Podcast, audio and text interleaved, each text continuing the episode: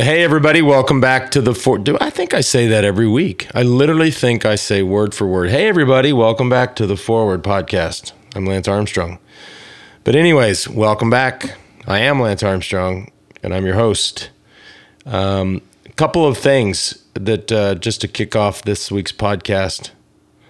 Um, uh, first of all, a massive, uh, well, obviously a massive thank you to Malcolm Gladwell for coming on last week. But thank you to iTunes for um, for promoting the podcast. The reception was um, was way better than I could ever have dreamed of or uh, imagined. So, um, uh, thanks to the team over there for showing us some love. And uh, the more I, the more I hear from people, I'm, glad that a lot of other people are looking forward to parts two and parts three. So, Malcolm, if you're listening, uh, just let's call me and we'll put it on the calendars because uh, I have a feeling you have a lot more to say. Um, in other news, uh, a couple of summers ago, I lost a very good friend of mine, um, actor, comedian, genius, bike rider, uh, special man, um, amazing friend, Robin Williams. And for those of you who know cycling and knew Robin's history and story with cycling, you knew that he just loved to collect bikes. Um, and so over the years, he collected, um, I don't know, I mean, probably north of a hundred bikes. Um, uh, his his family is going to auction off these bikes, every one of them, um, to benefit the Challenged Athletes Foundation and the Christopher and Dana Reeve Foundation. Uh, I would love for you guys and gals to please go have a look uh, even if you don't want to uh, get a bike, um, the images are exceptional, and the bikes, the collection is incredible. Um, so the Paddle Eight is hosting this auction. The auction is up until October the 25th, so you got you know however long left. Um, so just go to paddle8.com, and eight is is actually the number. So P A D D L E eight numeral eight dot com, and it's the featured auction right now. So you'll um, you'll see it. Um, you'll see it up there, and and uh, you know, anything you can do would be greatly appreciated. Uh, obviously, this has been a tough, tough couple years for his uh, for his children, and for his friends and family and and loved ones. And so, thanks for checking it out. The last thing before I get into introducing this week's guest is, um, I we just concluded ACL weekend here in Austin. So that's Austin City Limits Festival. It's now two weekends. You know, you're getting old when you look at the lineup and you're like, oh shit. Like, I, I don't know. Anyways, I, am just, I'm not nearly hip or cool enough. Um, to, to you know to know most of these bands. Having said that, it's now two weeks. It's three days each weekend, and it sells out immediately. So clearly, um, I'm off the back. Uh, but I did, I did have, um, I did go down for one night. I saw the Mumford and Sons gig. Um, they closed out the festival on Sunday night, and it was, I'm telling you, the the, the these guys brought it. The energy was incredible. The um, the Joe Cocker cover towards the end, or the last song actually, with uh, with a bunch of select guests was just, I mean, just brought the house down. And so, um, um, thanks to the crew there for for showing us all, you know, all eighty thousand of us a great time, and uh, look forward to to next year. I put my I put my request in for some more, you know, some old man music. We'll see how that goes.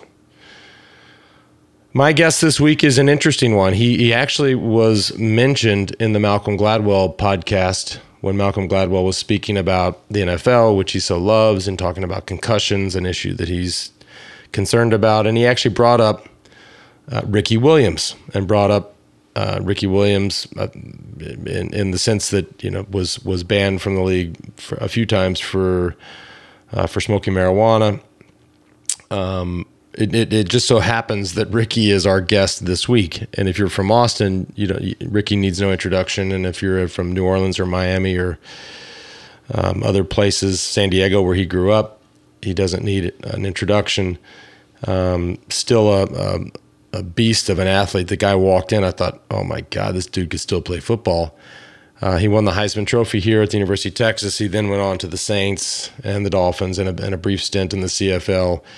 He, he goes in, he'll talk about it in the podcast, but the interesting thing is he's um, he's gone back to school. He's getting a psychology degree, um, which is kind of is kind of funny. Not funny, but it's the fact that that uh, Ricky Williams is walking around campus at the University of Texas, and I ask him, I say, "Does I mean, what's that? You walk into class, people must freak out." He's like, "Nah, nobody even knows." I mean, here's a guy where there is a statue of him on the campus, and and he walks in unnoticed. It's just mind blowing. I think that's that's that's a whole different discussion and, and, and issue, but. I hope you guys enjoy. Uh, like I say every week, if you have a question or a comment, send us. We've gotten some really cool emails and, and, and really interesting, wacky emails and suggestions lately, too. So keep sending those. But send me an email to the forward podcast at wedusport.com. And we do is W E D U. Sport is singular. So it's the forward podcast at wedusport.com. Um, enjoy Ricky. Take care.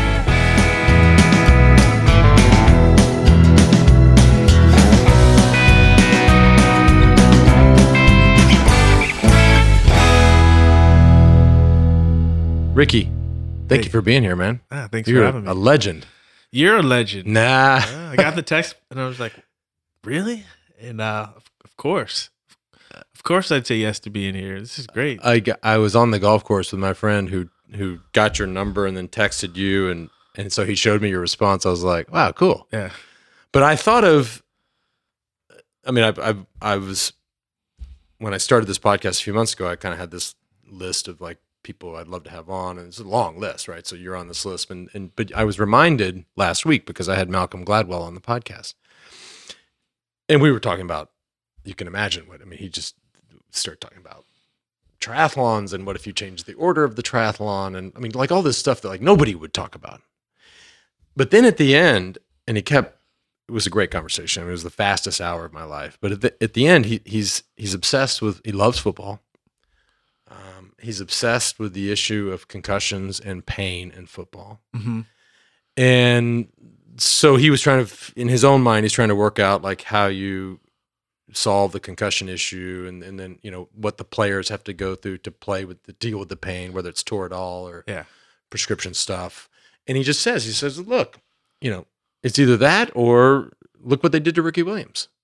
I mean, they he brought you up as an example of somebody that was that used marijuana as as as an alternative to things that are, you know, truly heavy. Yeah. And and so he he just had this whole in his own mind this debate about what to do.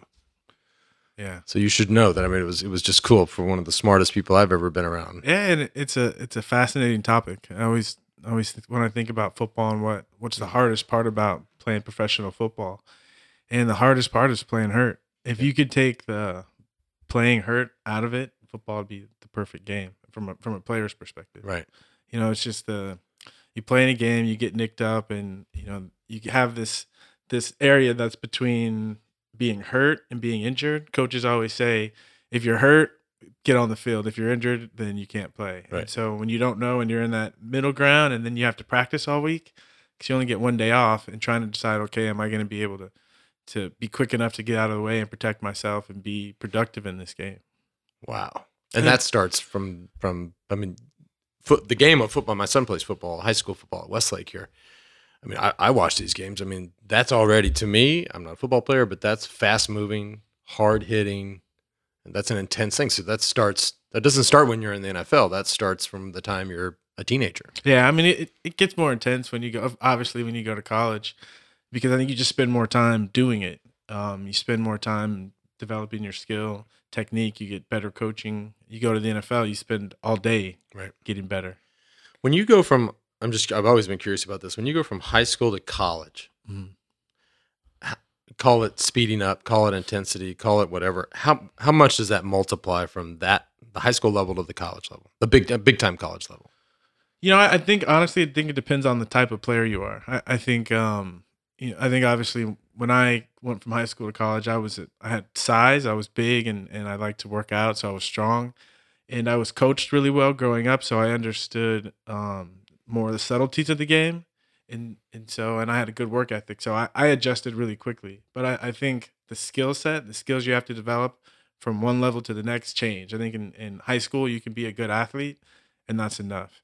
When you go to college, you have to be coachable because you have to know the plays, otherwise coach won't put you in. Um, and you have to be physical and uh, and you have to be able to you have to be coachable because technique becomes important. Right. Right. And then when you make the leap from college, big time college ball to the NFL. It's the same thing. You have to be Whole you have to be coachable, and it's because the this difference in the speed is technique. In in high school, coaches don't even watch your footwork. You know, in college, they'll watch your footwork a little bit. In the NFL, they're- on you every single day about every step you take. And Yeah. so, you know, one one false step and it's a big play Yeah. in the NFL. And so, every little tiny thing is scrutinized in the NFL, and, and you know, a lot of pressure and a lot of stress on a week in week out basis Right. I can only imagine. but it, I love it though. I mean, it, you know, it's it's tough, but I think it makes it, it challenges you. I, I know the amount of energy, and I'm sure you can relate to this. The amount of energy I invested in studying the playbooks and watching film and Mhm. practicing and, and getting ready was immense. But it, to put that much energy into something and get something back was just Yeah. it's just amazing. And you loved the game. And I love the game. I love I love the Still love competition. I still love it. It, it. It's a beautiful game. It looked like you could still play. I know.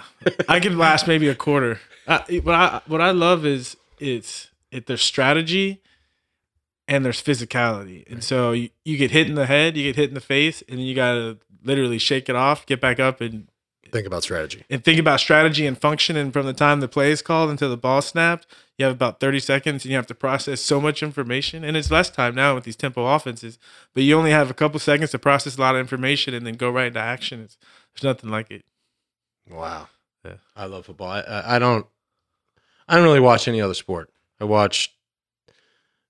I mean, I'll watch the, the baseball and basketball playoffs, but f- football, college and professional football. That's like the only thing. I went. I watch. I have to admit, I watch golf. Yeah. But I had already admitted that to you. I, I must confess, I was. this is this is fucked up. But I was. Higgs, you'll get you'll get a kick out of this. But I was I was texting with Ricky, and I I was texting him watching the Ryder Cup. Uh, do you watch golf at all? No. Okay, so like one of the guys on the Ryder Cup. You know what the Ryder Cup is? I know what the Ryder Cup Okay, is. good. All right, good. Yeah. So I'm watching. I'm watching Rickie Fowler. So I'm just all day long. It's like Rickie Fowler, R I C K I E. Yeah. So my dumbass sends you a text says, "Hey Ricky, R I C K I E," and then like three chain three texts later, I was like, "Bro, I'm really. I was just. I'm in like full Ryder Cup mode. I'm so sorry. I felt like an idiot." Yeah, I was like, this asshole couldn't even spell my name right. Hey, and you know what? I'm surprised you just write back and be like, "Learn how to spell my name, and then we'll talk." I almost did, but you're Lance Armstrong. So I was like, all right, I'll, I'll cut him some slack. But I caught myself. I, I thought I got and, a little. and you made up for it. You, uh, you did. Yeah. okay, it thank meant a lot. Jesus Christ. What is what is an average day? You know, I always wonder like what you know. You, you grow up watching people, and and you know pretty much what their day is. Then in your life, we kind of have watched you, and we'll get into this later. But we've watched what some of your phases of your not phases, but parts of your life have been like, and days have been like for you. But like today, or like a normal day here in Austin, what's what's what's an average day? I think first of all, I think phases is, is accurate. It's Yeah. accurate. It works. Um, you know what I love about my life is every, for the most part, every day is is different. And so I, I uh, for instance, today I, I flew in on a red eye from um from San Francisco. I spent the the week in Napa, the weekend in Napa Valley, and uh, I landed, and then I went home and studied a little bit. And then I came over here, and then I'm going to class. After I leave here, I have a test this afternoon, and then I'll go. I'll go see my kids and do homework, homework with them, and then I have a radio show tonight, and then I'll study, and then I'll get up in the morning, and then uh, I have class again tomorrow, and then I'll fly back to LA on Thursday night, tomorrow night, or Thursday night or Friday morning, hang out in LA, and come back Monday, and hang out just to hang out. you know I I, I love LA, Yeah. and uh, and there's there's always so much going on, Yep. and um, That's for sure. and so I, I get out there and I, you know, I I take meetings usually on Fridays and then Mhm. Saturday I'll ride my bike around the beach down to Venice Beach and just relax. Yeah, I always run on that that boardwalk. You know, the, the the sort of the side the bike path. Yeah, that's where I ride my bike. Yeah. dude, Yeah. what a scene that Venice is like. Yeah, Whoa, it's great. So you're, but when you say go to class, you mean at the University of At Texas? Texas, yeah. So My here, last you're, semester- you're you're like a freshman or Uh, whatever in the class, and like, Yeah. and here Ricky Williams just walks into class. What up? But you know, I'm telling you, nowadays with I don't know if it's social media or what it is, if things are more than three years old, kids have no idea that they even exist. And so like I, I walk into class and you know, when I won the Heisman Trophy, a lot of these kids, freshmen weren't even born, but a lot of the kids were were babies. And so what's amazing and it's, it's mind blowing is I think maybe I don't think maybe five people in all five of my classes total know who I am Seriously. including the including the the professors because my it, I get away with it because my real name is Eric. So on the on the roll call it says Eric Williams, and you know, I don't I don't brag about who I am. So I Right. just Wow. Yeah. That that's shocking though. That that I mean, even walking through campus. I mean, you. I, some you know some of the frat some of the frat guys. You know I Right. think they're they're football fans or they see me on TV and you know they'll recognize me, but but I think most people would guess that it would happen all the time every day. It, it doesn't. Maybe once a week someone will say something. wow, that's crazy. And you're getting your degree in Psychology. psychology. Mm-hmm. Whoa. Yeah. You're gonna break it down here. Well, yeah, yeah. Actually, I am. That's what I do. that's what I do. Yeah. That's what we do. We say. We Yeah. say that's what we do. Yeah. Huh. Man, that's that's uh good for you. I would. I, I think most people probably would have thought you, you know, graduated before. Yeah. Yeah, I was in. I stayed all four years of school, but uh, you know, I I took a semester off after my uh after my after the fall of my freshman year. Yep.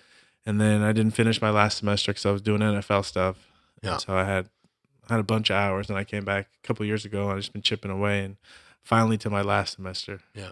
And and when you came to the University of Texas, I think most people probably think that that Mack Brown recruited you to come here. I mean, I think maybe there maybe there's there there like you said. I mean, people's sense of time and history just is so whacked out Yeah. now because there's because and I I talk about this all the time. Just the way information flows and news flows, and it's just so.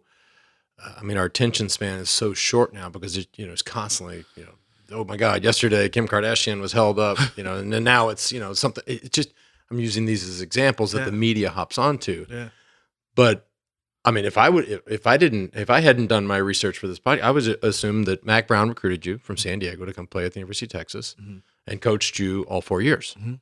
When that John Mackovic recruited you, and For, and I played three years under under John Mackovic and only one year under under Mack. And I wore number eleven my first three years, and my junior year I actually led the nation in rushing and scoring. Um, had a huge year, but the team wasn't very good. Mackovic got fired. Matt came, and I wasn't sure if I was going to go to the NFL or stay. Matt convinced me to stay, and wore number thirty four and won the Heisman Trophy. So I think that's the that's the big story. I think that's what people remember. in in 34 is special because Earl Campbell wore, wore, wore number 34, Yeah, he did. Um, and that's not retired. I would you would think that's Well, he wore 20 at Texas. He wore 34 when he played for Gotcha. the Oilers. And and honestly, when I came on my recruiting trip here, and this was, I mean, people don't give John Mackovic enough credit, but he went to California and, and got me. I, I mean, Texas wasn't anywhere on my radar until he called me and, and brought me here, and I didn't really even know who Earl Campbell was. And I came on my recruiting trip, and they took me down to his. He had an office down on Sixth Street, and uh, you know, I'm this kid from Southern California. My only my second time on an airplane coming to Austin, and you know, I, I expected when we flew in that there'd be tumbleweed rolling down the tarmac. You know, I, I didn't know. and uh and we land and I landed in Austin and I was like, Wait. Wow. Yeah. This is it was December 17th and it was 73 degrees. And I was like, all right. I, and then we drove around and I saw pretty pretty girls everywhere. I saw Go pretty ahead. girls who knew who I was. This kid, and I saw rivers and lakes and trees, and, and I was like, "Wow, I, I could do this."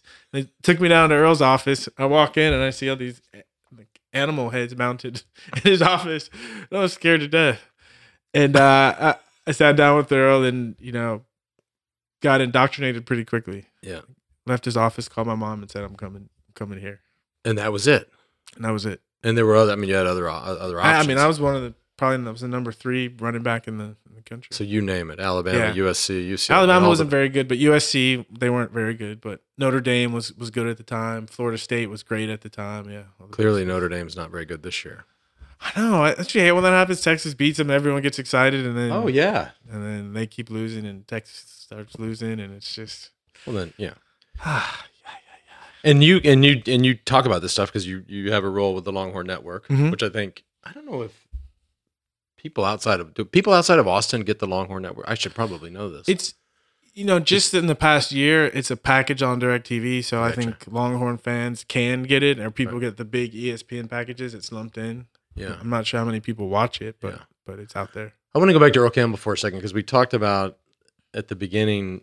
We talked about playing football and for an entire life and and getting hit, getting hurt, playing through that. You know, he he's really a.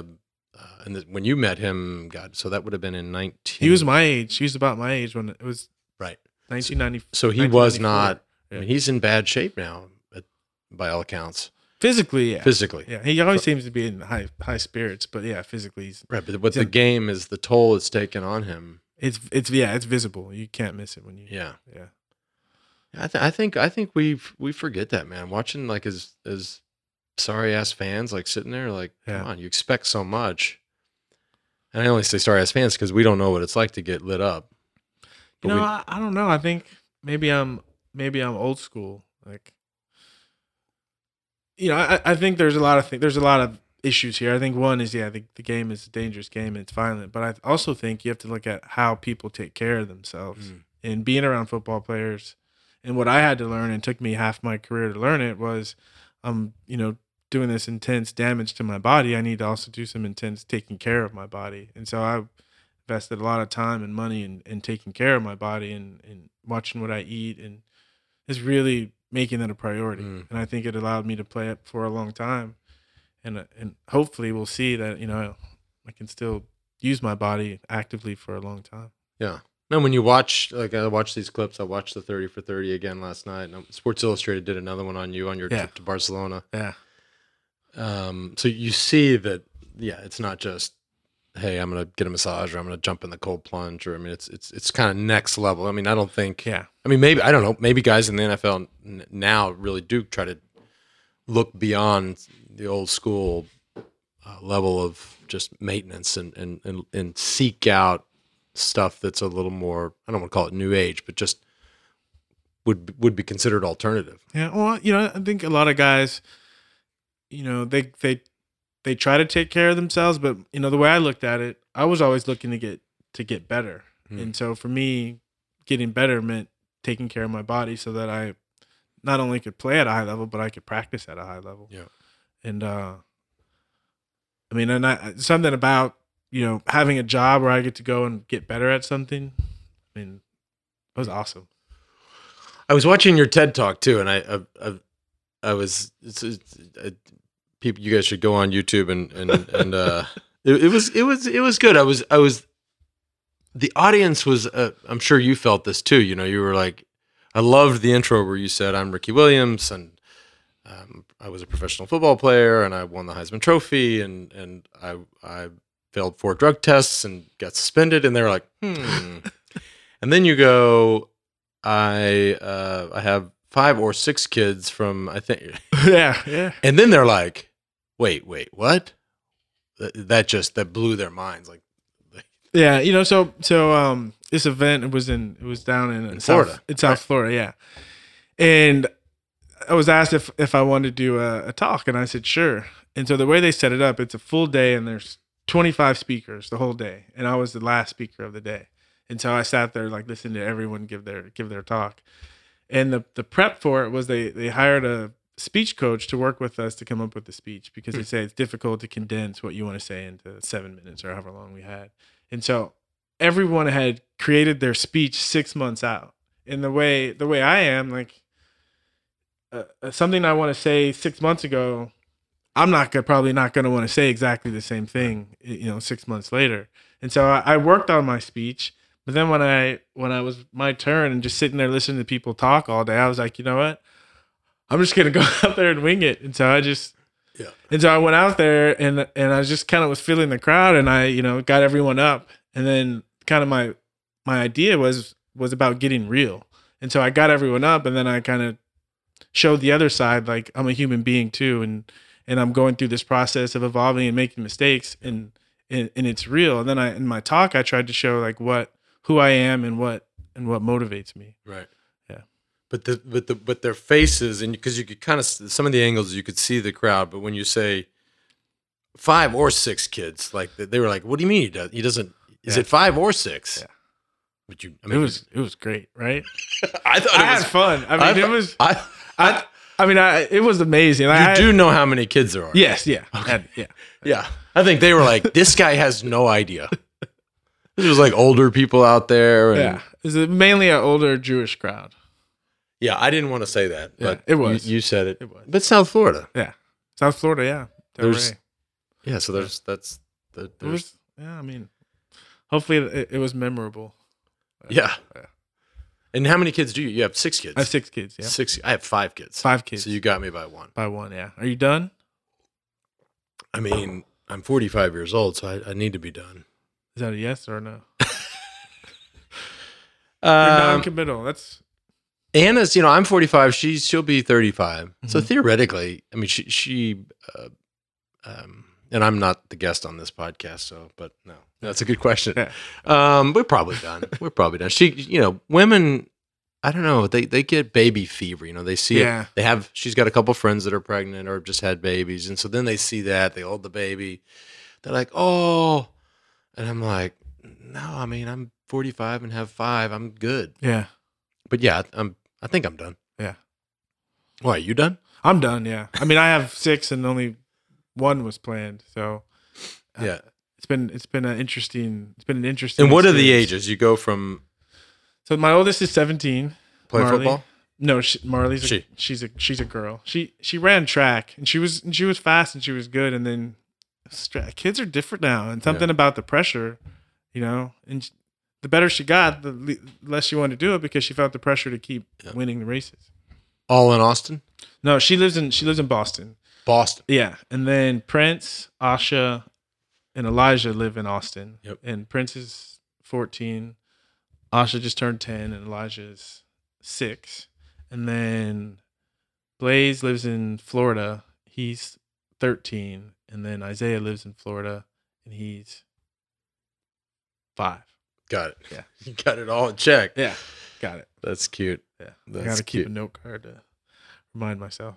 Yeah, that's like that's like you. You I was did some stuff a long time ago at the Huntsman Cancer Center, and obviously it's in it's in Utah, and like the the grand the grandfather, whatever the grandfather Huntsman's got like I don't know. We were there. He's a very wealthy family there, being very generous to the to the cancer hospital there, and he has like fifty seven grandchildren because he's Mormon, you know. So they have Yeah. a lot of kids, which means they have a lot of grandkids, and I'm like, so wait a minute, you have fifty seven. Don't tell me that you can walk in like at Christmas or whatever it is and be like, "Hey Joey, hey Johnny, hey Sarah, hey." There's no way. What do you say? Well, no, he said, of course he says, "Oh yeah, I know them all." Fifty-seven. Wow. Or what the number was at this point. This was a long time ago. The number might be seventy-five now. I don't know. It's like an NFL roster. Yeah, Yeah. I, I mean, I, I I have name amnesia anyways, so I wouldn't. I'm, I would never. I wouldn't. I wouldn't. Uh, I'm sure with five, you call different kids different names, right? You yell one name, and you're like, you have to stop yourself and then find the right one, or you get them right all the no, time. I'm pretty good. really, I'm pretty good. really. Yeah. Unless I've had a couple too many Lanceritas, then maybe I slip up every now and again. What's a Lancerita? It's a margarita. Oh, It's just my unique twist on it. I'm saying, what's is it a secret recipe or is it something you? Nah, it's it's it's lime juice, tequila, Cointreau, and a lot of Topo Chico. So, Huh. Yeah, it's really it's badass. I'll make you one one day. Yeah. not, not today because it's like you know it's 1.30 I have a test. Yeah, You got to test. You got to drive over there. You Yeah. got to do all this shit. So, but next time I'll make you a, a make you one. sweet. But but you may not. You don't drink. I don't think. I don't drink very much. No. Yeah. No. Instead, you prefer. I mean, there's no secret that marijuana is. is It's- Yeah, definitely. I prefer it. It, right, it works better for me. and it's interesting because because I I you know there's so much. I think that debate is rapidly changing in this country. I mean, we spend uh, probably three or four months of the year in Aspen, so in, in the state of Colorado, where marijuana is now legal. So obviously, there you've already seen a Yeah. massive shift. But I, I think just in society here in the United States, it's really changing, and, and people's view, and not so much their view towards marijuana, but even you know, inevitably you're going to compare it to other things, right? You're going to compare it to alcohol. You're going to compare it to harder drugs. Yeah. I, th- I think I think we're I think that ball is rolling. Yeah, I think when when Colorado and Washington made it legal, and it's been medicinal in California since 1996, and so it, it's interesting traveling from state to state, and you Mhm. can go in one state like Colorado, and it's it's everywhere. Even in Southern California, Venice Beach, it's everywhere. You can go to another state, Texas, or in the South, and it's like it's it's there's still a big stigma. Yeah, they think you're a meth head or something. yeah, yeah, yeah. But I definitely think it's it's changing, and there. I mean, you know, the big story is all the money that that's being made, and I just found out a lot of because it's federally illegal Mhm. that a lot of people that are in the industry aren't paying federal taxes. Yeah. I'm thinking that's crazy that the government wouldn't do something to. You mean the growers in these states where it's legal? Mm-hmm. Yeah. Yeah. Well, I think there's there's state tax revenue, Their state tax revenue. Right. Yeah. and it's significant. Yeah. It's it's huge. And I wonder too, and and I think this crosses over into the football stuff. I wonder, and I know you've done some, you've had relationships with, and I have too as well. I mean, in full disclosure, I had, for years had a uh, an endorsement deal with um, um, who was it? um, Bristol Myers Squibb, and you've done some big pharma stuff. And I just wonder if it just seems like the there must be some interest there from their side to to keep suppressing marijuana Yeah. on the, from the pain side. So whether you're making oxys or Percocets or, I, I think there's, I just sense that there's, there's interest there yeah. that I are mean, stronger than the marijuana lobby. Yeah, it would make sense. Marijuana, the marijuana lobby is not very, Right. not very strong. Just a bunch of, they're strong because they're all activists from hippies from the seventies, Yeah. but, but they I don't think they have a whole lot of money to compete. Yeah. Yeah. And what's and I and I read and actually I texted with Coach Brown the other day because I told him you were you were coming on. So he he was he said some very nice things about you and he said you're doing a a marijuana gym. He said that. Really, he told me that. That's ah, that's that's hilarious. It- I mean, I, I know it was out. you, you have a how, I mean your relationship's okay with him? yeah, or- it was great. I know it's out there, but it's not just not something that like I. I'm gonna read it. imagine that. I'll read it to you. I said, uh, "Hey, Coach, Ricky Williams coming on the podcast tomorrow. I know you probably know Ricky better than most. Love to have some insight." He says, "Sure. Ricky's very intelligent and worldly, well-read, well-traveled, interested in holistic health. Don't know if you want to go there, but a strong advocate of legalizing marijuana and has opened a pot gym. You will find him eager to share and extremely charismatic." Yeah. Wow, That's pretty sweet. that's really sweet. And then but he says, if you still want me on the podcast, I'll be in Austin the last two weeks of October. I was like, uh, yeah. So Yeah, so it was it was a crazy story. So I, I this guy contacted me. He does this thing called the 420 Games um, in California and Washington. Basically, it's getting people active and showing that you know trying to fight the stigma of the stoner sitting on the couch watching television. And so he invited me to an event. Um, it was uh it was playing off the 420. It was a 4.2 mile run. Right. And uh, and after he started talking to me about his idea for a pot gym and going back and forth, and I said, "Yeah, that sounds like a good idea." Well, he releases a press release saying that him and I are opening up a pot gym in San in San Francisco. And the story after, after one conversation, and the story catches like wildfire, and I'm thinking like, wow, has me the media changed so much that they don't have to like call me and make sure that it's true that Right. they could just take something like this and run with it. But in, at the end of the day, you know, the silver lining was it started a conversation, people talking about things more, and so. But it's it was just a rumor. It's not. There's no pot. I think it's a decent idea. okay, so that's not what's a power plant? What'd you call it? Power plant. Power plant. Yeah. So this guy just has one conversation, and that's that gives him. I don't know. You're you're a better man than me. I I, I would be livid if. if Yeah, I was I was I was upset. I was Yeah, upset. You should have been upset. Yeah, I was upset. Yeah, man. That's not that's not the way it works. Yeah. And I told him, I said, it's a good idea. And if, you know, if ever it was, there was a chance for us to move forward, and you, you just messed it up. You just ruined it. wow. Did you ever? You should have. You should have maybe considered moving to Colorado. You ever? You must have considered moving to Colorado. No, I mean, I enjoy cannabis, but it's not, it's not so much of my life where I would Right. move somewhere just because of it. Yeah. And you want to stay here. Your Yeah. kids are here. Yeah. Yeah. I mean, I, I like being in two places, so probably have a place in LA, a place in Austin. Yeah, you're a and go back nomad. and forth, Yeah. Well, before we sat down, you and I and I, I told you we talk about it on here. We started talking about Nevada City, California. Yeah. And for those of you listeners out there uh, that haven't seen the the thirty for thirty run run Ricky run, you should check it out. I, first of all, I love thirty for thirty. It's like this shit just blows my mind. But they find you in Nevada City, which is for those of y'all who don't have your maps in front of you. It's it's somewhere.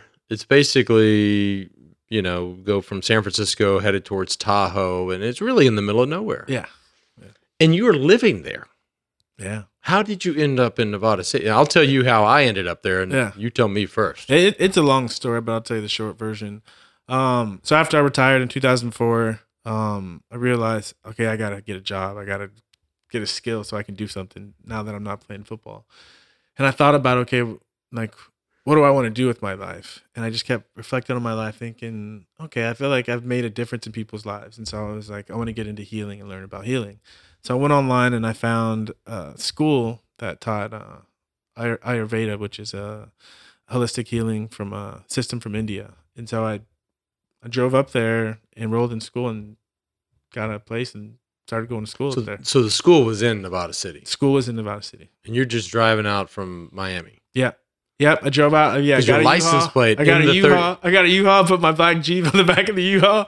It went from Miami to, to Nevada City. Because you're if you want when you watch the the documentary of the thirty for thirty, your li- you, your license plate is Florida. I thought yeah, this he drove, yeah, dude.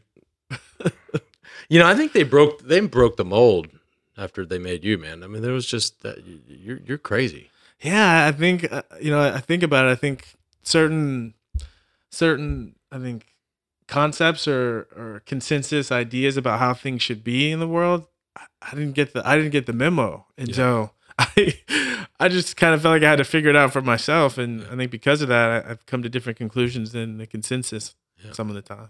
And were you there? So I raced, and, and I'll just close the loop on Nevada City. So I, I, I've raced Nevada City. There's a big in cycling we call it a criterium. It's that's not really a criterium because it's so hilly there. It's it feels more like a circuit race, but it goes around town, and it's just I don't know. It's probably I don't know how many laps. It maybe thirty or forty laps.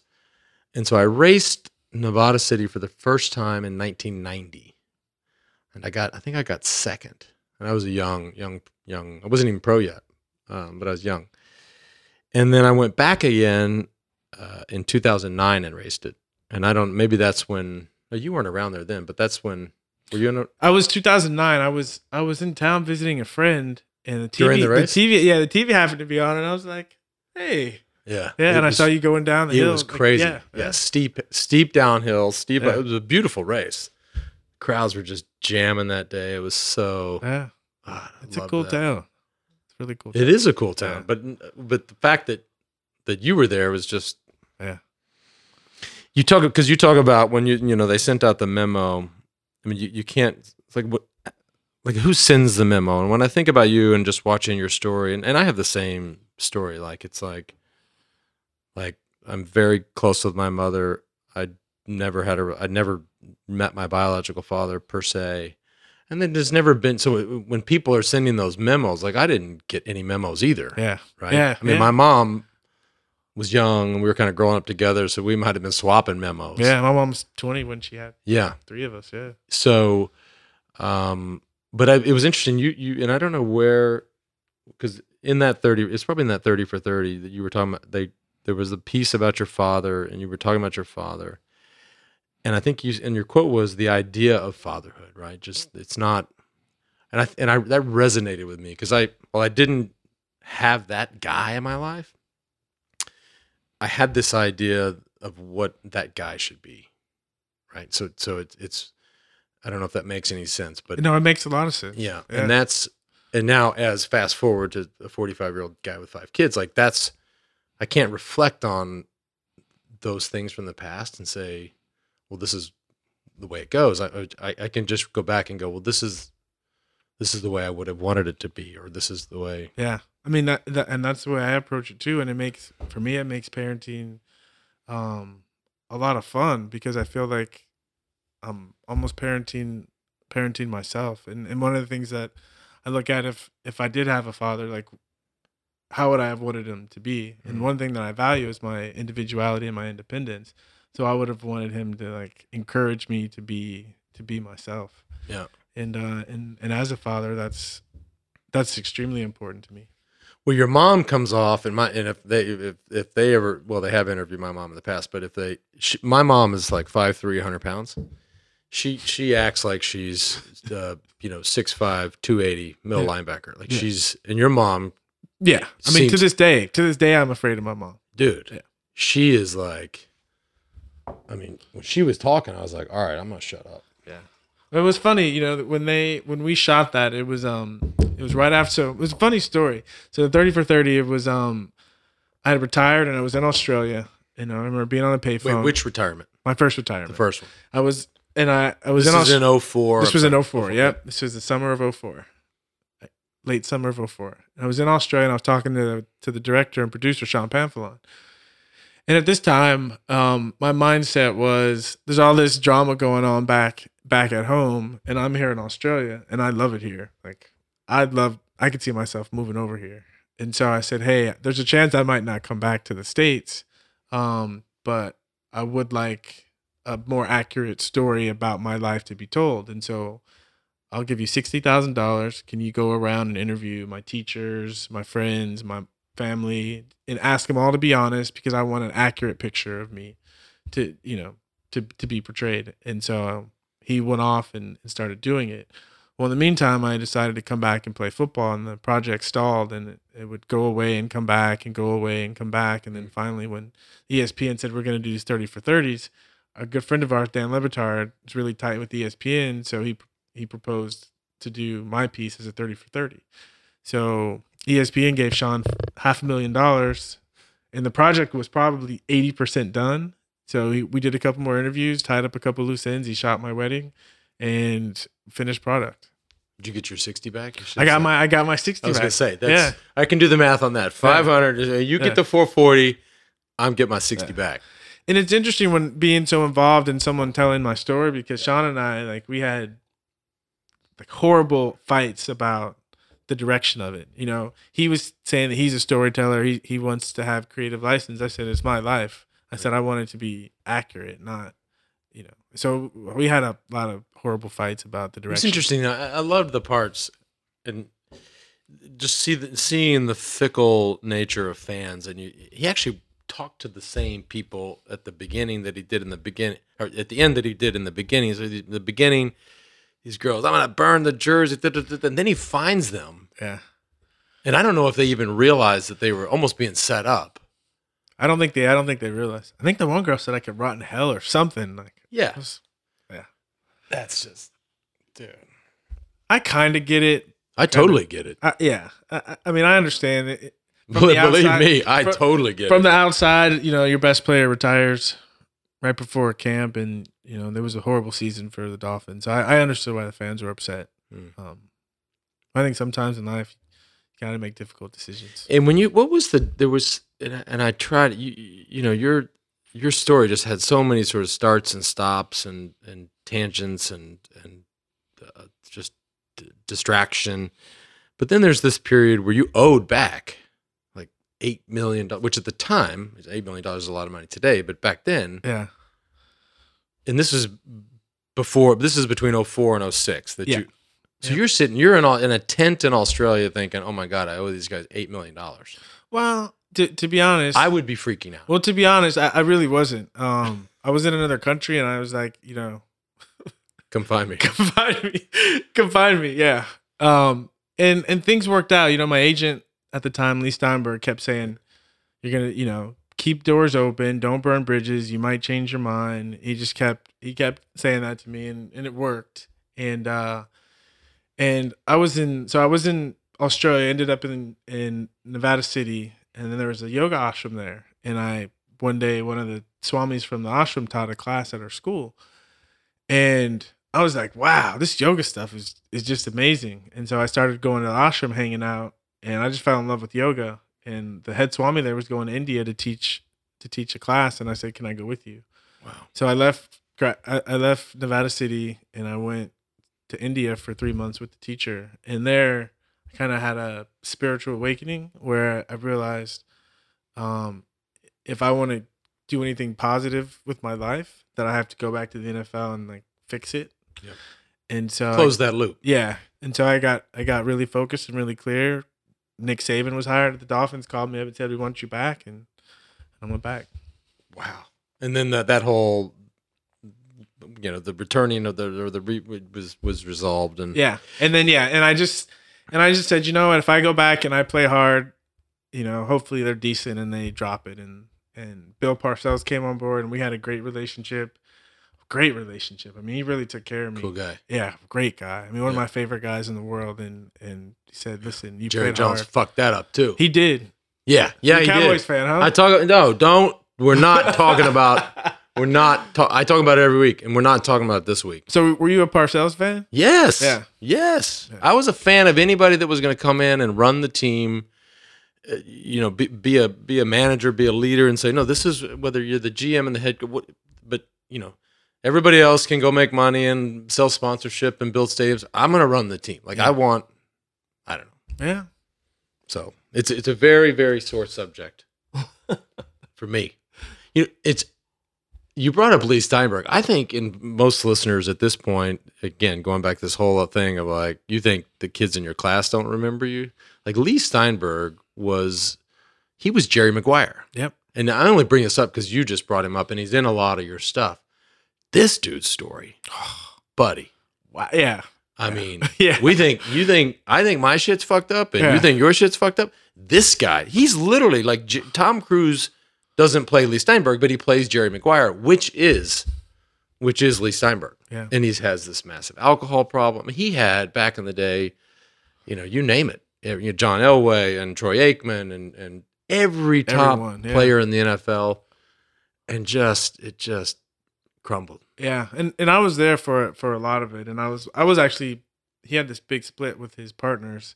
They took pretty much all of his clients, and I was I think three of us stayed, and I was one of the guys, probably the biggest name guy that stayed, and so it, we had a really tight relationship, and you know it's it was tough to see him go through it, but we were kind of going through these difficult Right. times at the same time, and Right. I think we were there able to support each other. And he's you know he's he seems to be back on his feet now. He had a he had a kid who was a quarterback from uh, Kentucky, I think. He had a first round pick. Oh, great. Yeah, so he's he's on. I think it's that you just sort of build, but you get one guy, and then you get to two, and then you get to four, and then Yeah. you just kind of slowly rebuild. I think similar for him at this point in his life is probably like close the loop. You know, go out on a good note.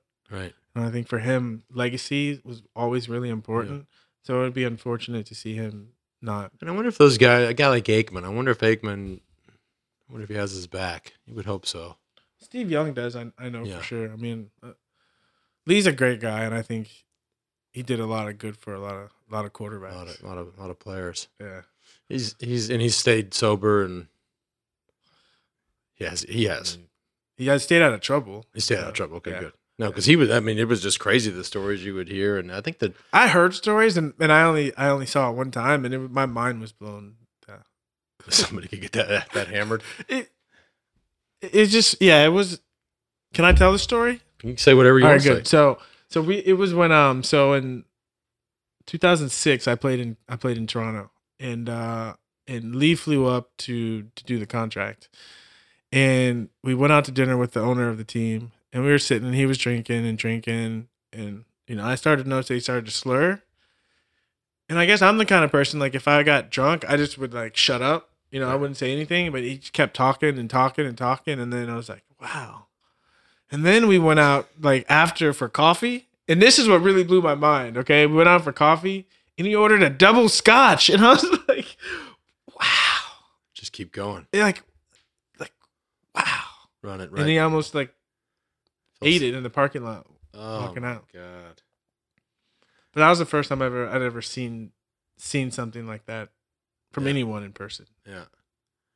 It's interesting. I was watching, you know, when you talk about your time in Toronto, and I guess Theismann, did Theismann play for the Argonauts? He did, yeah. Yeah, and they, they, you know, when they when you signed with them, they called Joe Theismann, and he's like, "But this guy can't play for the Argonauts. He's not Argonaut material because of because of the marijuana stuff." Yeah. And I just uh, sitting here to like hearing that and hearing just that venom in somebody's voice. I don't know if you ever heard him I, I this yeah rant. yeah And and then sitting here with you today, it's like you can't. That's not. That ain't right. Right. That doesn't. Those two don't equal each other. yeah. Well, you, you know, I, I understand. I I try to be a forgiving person, but Yeah. I guess his son had some had some problems I see. with drugs, and so I just think it's probably a charged Yeah. topic for him.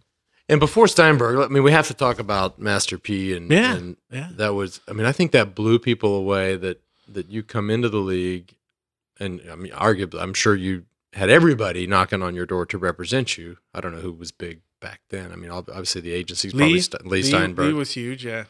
and then you somehow are introduced to Master P. Yeah. Yeah. So that that's another that's another issue where I didn't get the memo. You know. Yeah. So And do you? And so with things like that, uh, you don't strike me as somebody that lives with any regret.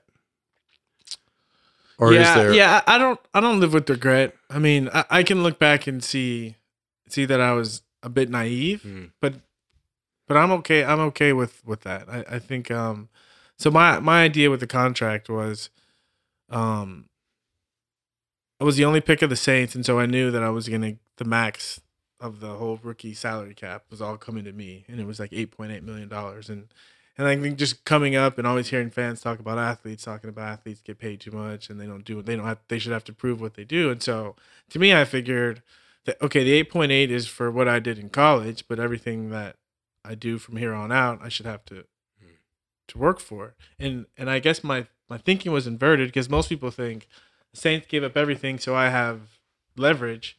I was thinking the Saints gave up everything so I should have a lot of skin in the game too. Um and so that's why I, I put my that's why I put my incentives higher because I figured you know if if I have 8.8 million dollars You thought that was a- fair. if I want to make a lot of money, I should have to go out there and, should, and that- tear it that's up. a fair Yeah. deal. The one thing I didn't consider was the possibility of of getting hurt, and that's and that's what ended up happening. Yeah. So for y'all at home that haven't followed the or didn't follow it back in the day, or I mean, uh, Ricky, you I mean, you basically took a largely incentive laden and driven contract. I mean, it, it, Well, it, that's um, yes, but but You I took a huge bonus. signing bonus, and then the minimum salary because I figured salary should be based on what I do. Yep. Um, and I had yeah ast- astronomical incentives to lead the league in rushing. And first year I I, I missed four games and played hurt in two other games, and, it was, and we weren't very good. The next year I was on pace for sixteen hundred yards, but I broke my ankle. Um, so I, I didn't account for getting hurt. did you ever read this article on 538? How they broke it down? Yeah. I mean, the, the level of detail that the, I, that they went into, like trying to compare, obviously having the contract, and then using you as as you know as as the example, and then putting in everybody else, whether it's you know every every great running back in the history of the game, like the level of detail in that was Yeah, it was impressive. very impressive. Yeah. You must be watching that, going, looking at reading that, going, oh my god, Yeah. I thought it was interesting. very interesting. Yeah, I mean, just to show you how hard it is to reach those things. I mean, even it's interesting for you because you lived it, but for for most people, they read that and you're like, oh my god, like yeah. it's that hard to do that. Well, I guess my orientation to life is like, be great or like, get off the pot. You know, Yeah. so like, I, I'm I still I still say I'm comfortable with that. Yeah. I mean, I mean, other, I mean, otherwise, I mean, if you Leigh Steinberg gets you a big signing bonus and probably some. But your sister, your sister was uh, when I, I read the quote. She said, she said, "This is the way Ricky would want it." Like that to him is that's a fair deal. Like Yeah. he's like, Yeah. like he's not he's not the guy that's like, hey, you know, give me everything and then I'll see how it works out. Yeah. Like he says, no, I'm let me go work for this. Let me be, let me be hungry to try to achieve this. you know, there's um, there's something that I I learned last year. Um, there's there's a book called Flow, um, written by a doctor um, Csikszentmihalyi, and um, he came up with this this theory that as and I think it applies to athletes that as extrinsic rewards increase, the intrinsic rewards you get from doing something start to diminish. And so meaning the for instance, if you play football in college and you're not getting paid, it's easier to play for the love of the game, but once you start getting paid for it, the the love starts to diminish. That- Mhm. That's that's what they found. And I think that was kind of my thinking that that I would do this for free and I'm getting paid eight million dollars. So the rest is like, I I I uh I can see that, man. I mean, I, just in my own personal story, it to me, if I can just talk about that for a second, please, you know, the the and we talk about it all the time, just internally amongst my friends and people I work with. But like the process of it all, so the training, I did all that for free. Like I love that. Like I still do that. Yeah. The racing and putting on the sponsor's jersey and going to the, that was that was an obligation. That's what you got paid for. Yeah. And yeah, I was a competitor. It was fun to win. I would have hated to lose, but I was in there like as soon as it was over, they'd find me in the back of the bus, be going, "Let's get the fuck out of here." like I'm, I want to go back, like back home, hang out with my friends, or just go for a training. Right, and that that like, and all that was free. Yeah. Obviously, they were paying you. They pay you to do that to prepare for yeah, for the event, but I'd have done that. I still do it. Yeah. Like I was just like a craving. So I don't. I don't. I think that's exactly right. Yeah. Man, I don't know that a lot of people think of it that way. A lot of athletes. yeah. I think they should though. I mean, because to me, I think I I was able to play 11 years in the NFL, and and I still enjoyed the game, and I was able to walk away. And I think a lot of players walk away or get pushed out of the game, hating Yeah. the game, and they live the rest of their life with a lot of regret and pain. The thing about you, man, is, and I just we met for the first time today, but I mean, your story. How old are you now? 39. So I mean, w- when you're 40 and you're 50, and your story is going to be, dude. When you're 60, That's You're the plan. Yeah, you. Yeah. I'm serious. I, I think that, and and again, is it all evolves, right? Is, is our attitude towards athletes, and we see Mm. uh, athletes doing things that that some people think are rebellious or crazy, and then even even our attitudes towards marijuana. And I mean, I think I think in 20 years, man, I it, uh, I think your I think your your long view is good. Yeah. I love that. I love that. Let's talk about the Longhorns for a second. Ooh. I mean, you have to, we have to talk about the Texas Longhorns. Yeah. and it's I don't know. Bright spot are the two running backs. I think I think they're both a little banged up right now. Yep. But, uh, but Chris Warren and D'Onta Foreman, um, back to back games, both of them running for over 100 yards. I think that's that's never happened before at Texas. Yeah, is in is Charlie Strong going to survive? Me, the word, if- the if word they, the word is is that, and I'm not, I'm not covering the, I don't, I'm not like Yeah. the beat writer for the Statesman covering the Longhorns. I don't, Yeah. but, but I love the team. I love watching the team. I'd love to see that team great. And I and I like, I don't know Charlie Strong, but from what I see, Yeah.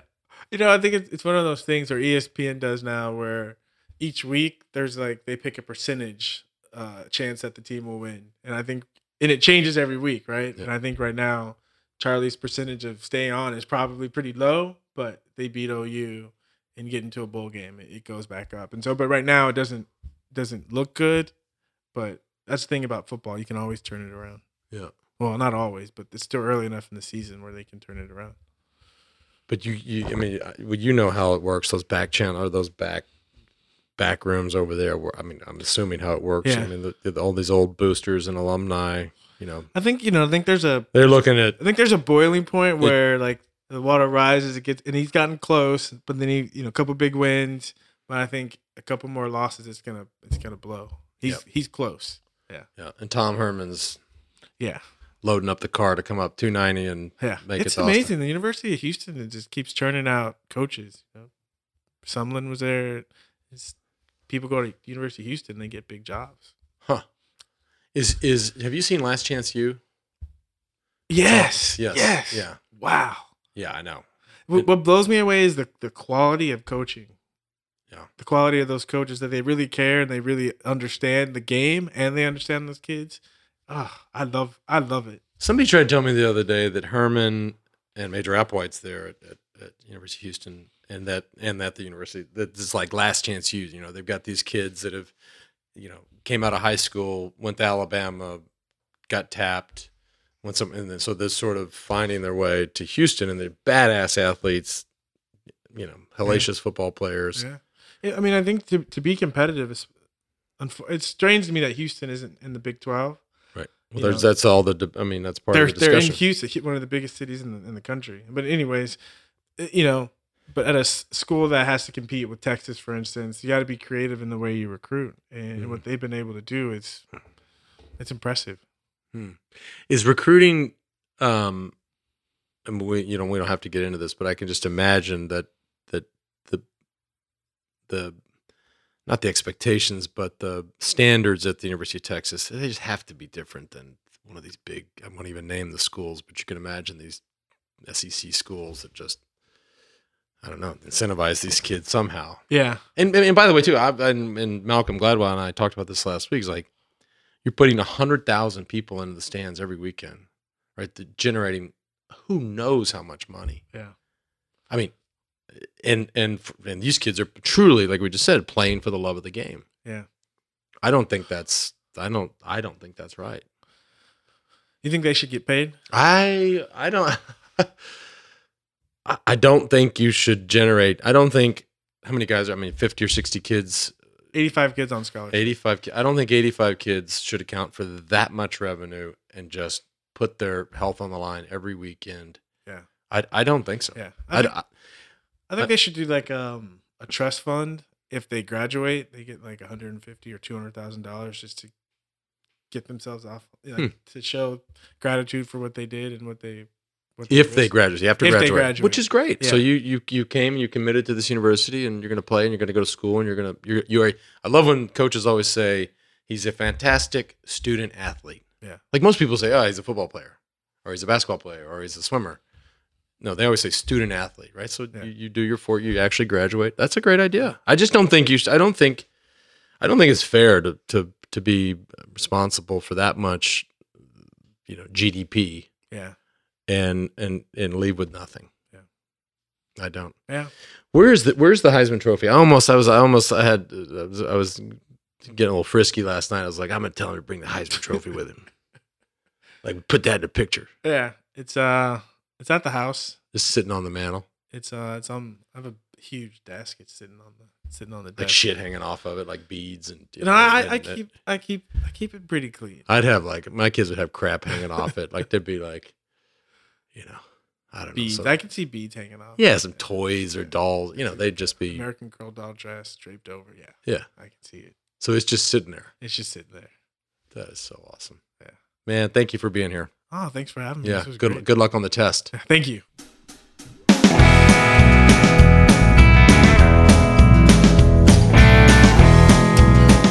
Thanks for tuning in to the Forward Podcast. Like, uh, like I said at the top of the show, if you have anything you want to say, if you have a suggestion, please. God knows I need suggestions, um, or questions, or concerns, or criticisms, or whatever. Let me know. Send me an email. Send it to the Forward Podcast at wedusport.com. I know it's long. I know it's a little confusing. The Forward Podcast at we do, W E D U, sport, singular.com. The Forward Podcast at wedusport.com.